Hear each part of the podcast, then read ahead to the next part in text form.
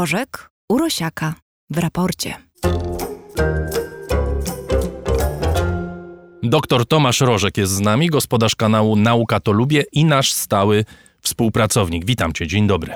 Dzień dobry. Chciałbym dziś z tobą porozmawiać o sprawie, która jest bardzo enigmatyczna, jak dla mnie przynajmniej. Chodzi o drzewa i zmiany klimatu. Organizacja Trillion Trees od 30 lat prowadzi obserwacje zmian na obszarach leśnych i właśnie opublikowała raport, z którego wynika, że od 2000 roku posadzono na świecie drzewa na terenie wielkości dwóch Francji. To jest pierwsza wiadomość, chyba bardzo dobra. I dlaczego dobra? Nie tylko dlatego, że świat z drzewami jest piękniejszy niż bez drzew, ale te 59 milionów hektarów drzew może zaabsorbować prawie 6 miliardów ton dwutlenku węgla, czyli prawie całą roczną emisję CO2 Stanów Zjednoczonych. Niebywale optymistyczna wiadomość to jest. Nie uważasz? No wiesz, e, za, zaabsorbuje przez cały okres swojego życia. Więc innymi słowy, to co Stany wyemitują w jeden rok, obszar e, porośnięty drzewami, co nie do końca jest tym samym co las. E, to za chwilkę możemy o tym porozmawiać. E, przez cały okres swojego życia, swojego trwania, mm, okres wzrostu, bo w zasadzie wtedy mm, możemy mówić o kumulacji dwutlenku węgla, mm, gdy, gdy las już jest lasem dojrzałym, czyli, czyli nie rośnie, to tak naprawdę e, w perspektywie rocznej ilość dwutlenku węgla, ilość tlenu, one się bilansują tak naprawdę e, są okresy, w których jednego jest więcej, drugiego mniej, ale generalnie e, to już jest basen wypełniony po brzegi, tak bym to ujął. E, natomiast mówimy o nieporównywalnych skalach czasowych. To jest oczywiście dobra wiadomość, bo, bo jeżeli przyjąć, a z tym nikt nie dyskutuje, że źródłem, czy sporą częścią źródła y, zmian klimatu, które obserwujemy, jest nadmiar dwutlenku węgla w atmosferze, y, to y, każdy sposób na to, żeby zmniejszyć ilość dwutlenku węgla w atmosferze, no jest powodem do radości. No dobrze, to teraz powiedz, czy las rzeczywiście zmniejsza zawartość dwutlenku węgla w atmosferze? Zmniejsza, ale tutaj tych ale jest bardzo dużo, bo to jest bardzo skomplikowana rzecz. Na samym początku, zanim. Dlatego powiem, cię o to pytam, zanim... bo jakby to było proste, że po prostu czym więcej drzew, tym wolniejsze zmiany klimatyczne na przykład. Albo dzięki sadzeniu drzew y, wrócimy do miejsca, w którym byliśmy w 1800 roku. Nie, nie wrócimy. Da się tak zrobić?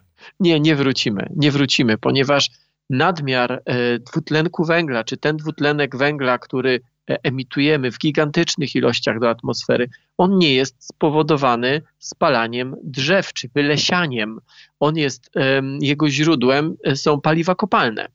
Gdybyśmy chcieli wrócić, e, czy wyobraźmy sobie taką sytuację, że, że mamy rok 2021, mamy nadmiar dwutlenku węgla w atmosferze, czy, czy ten nadmiarowy dwutlenek węgla powoduje pewne efekty, nazwijmy je skrótowo zmianami klimatu, e, które nie ograniczają się absolutnie tylko do wzrostu średnich temperatur. To też wa warto o tym powiedzieć. E, ale źródłem tego nadmiaru dwutlenku węgla jest spalanie drewna, to wtedy tak, to wtedy przywracając ilość drzew sprzed powiedzmy 200 lat, w dłuższej perspektywie będziemy mogli ten dwutlenek węgla zredukować w pierwszym przybliżeniu. W pierwszym przybliżeniu.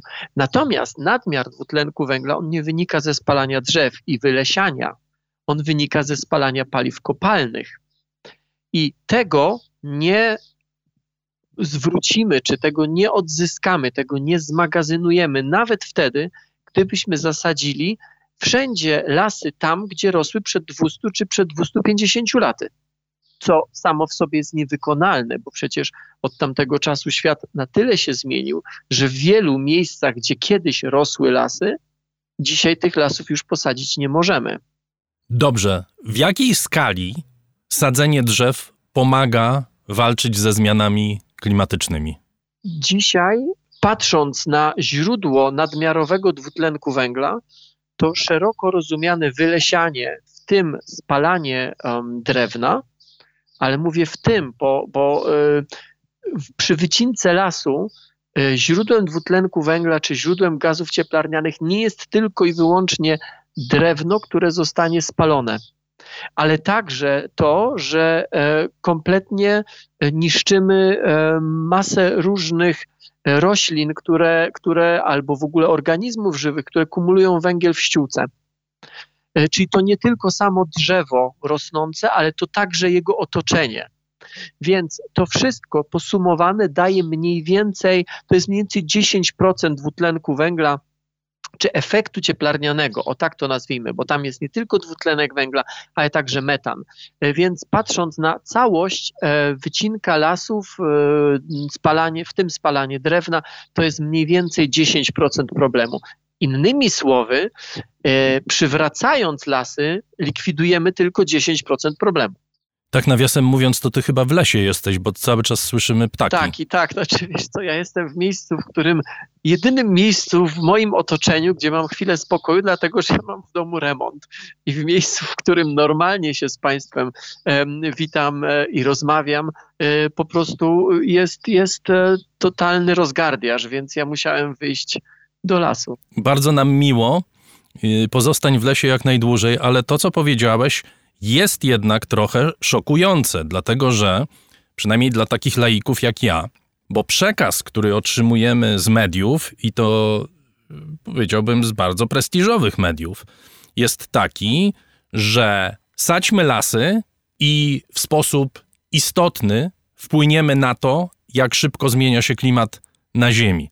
Ty mówisz, że możemy regulować tą działalnością mniej więcej 10% emisji dwutlenku węgla. To są poważne różnice. Dlaczego Twoim zdaniem przekaz medialny, czy przekaz w tej debacie na temat zmian klimatu jest, powiedziałbym, tak skrzywiony? No, nie wiem, czy się zgodzisz, czy to może za mocne słowo, ale jednak jest skrzywiony. No, skoro jedni nam mówią, sadźmy drzewa, wszystko będzie dobrze, a ty mówisz tylko 10% jesteśmy w stanie ocalić z tej y, nierównowagi klimatycznej, jeśli będziemy sadzić drzewa? Popełniamy wszyscy ten sam błąd. Jedni w jedną stronę, inni w drugą stronę.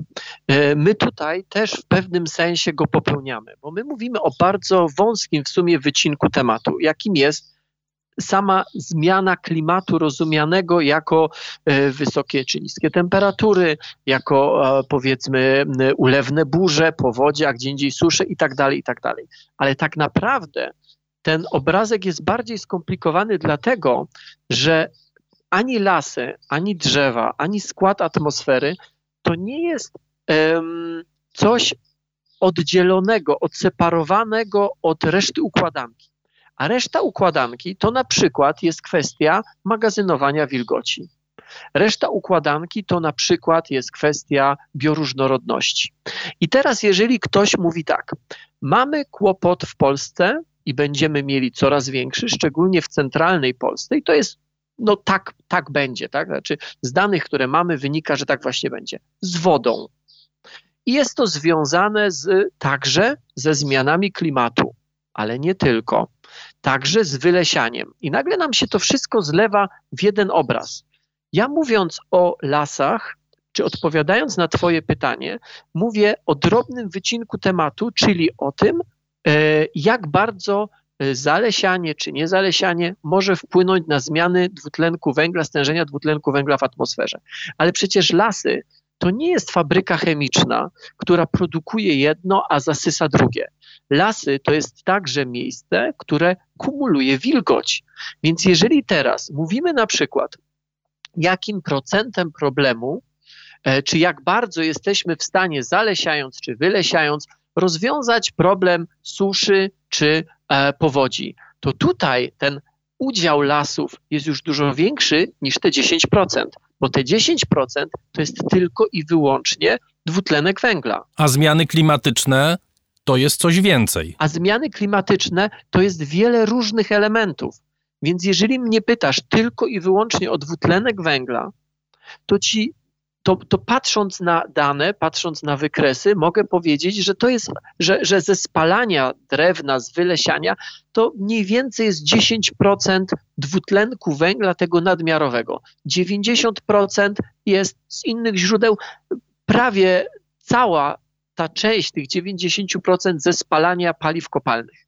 Ale lasy to nie tylko kwestia dwutlenku węgla czy tlenu. To także kwestia na przykład wilgoci czy wody, magazynowania wody. I las jest taką gigantyczną gąbką, która potrafi zassać wodę wtedy, kiedy jest jej nadmiar i wydać ją wtedy, kiedy jej potrzebujemy.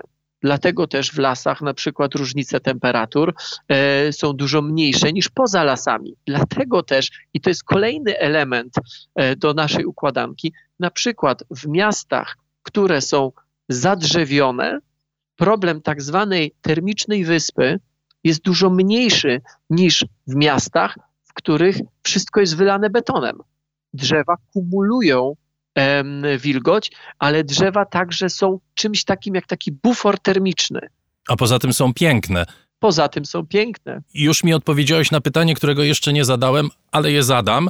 Chodzi mi o to, że to nie jest tak, że na przykład, nie wiem, sadzenie drzew przy Marszałkowskiej nie ma sensu, bo to nie jest las.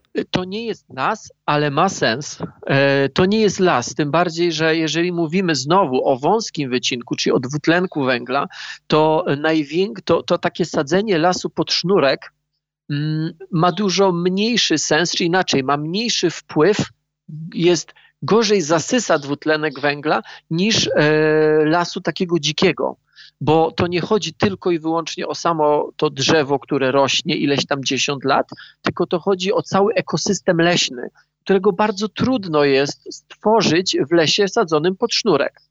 Natomiast no dobrze, oczywiście... no ale powiększanie parków y, miejskich czy na Marszałkowskiej sadzenie lasów y, to nie jest tworzenie nowego ekosystemu, tylko to jest upiększanie ulic oraz tworzenie zielonych przestrzeni jednak bardzo ograniczonych. My tam wielkiego ekosystemu nie będziemy mieli. Nie będziemy mieli, ale to nie znaczy, że to nie ma sensu, bo tutaj wchodzą elementy także mniej lub bardziej kojarzone ze zmianami klimatu, e, na przykład kwestia właśnie tej miejskiej wyspy ciepła, czyli tego, że w mieście z racji nadmiaru e, betonowanych, asfaltowanych e, powierzchni jest dużo cieplej niż poza miastem.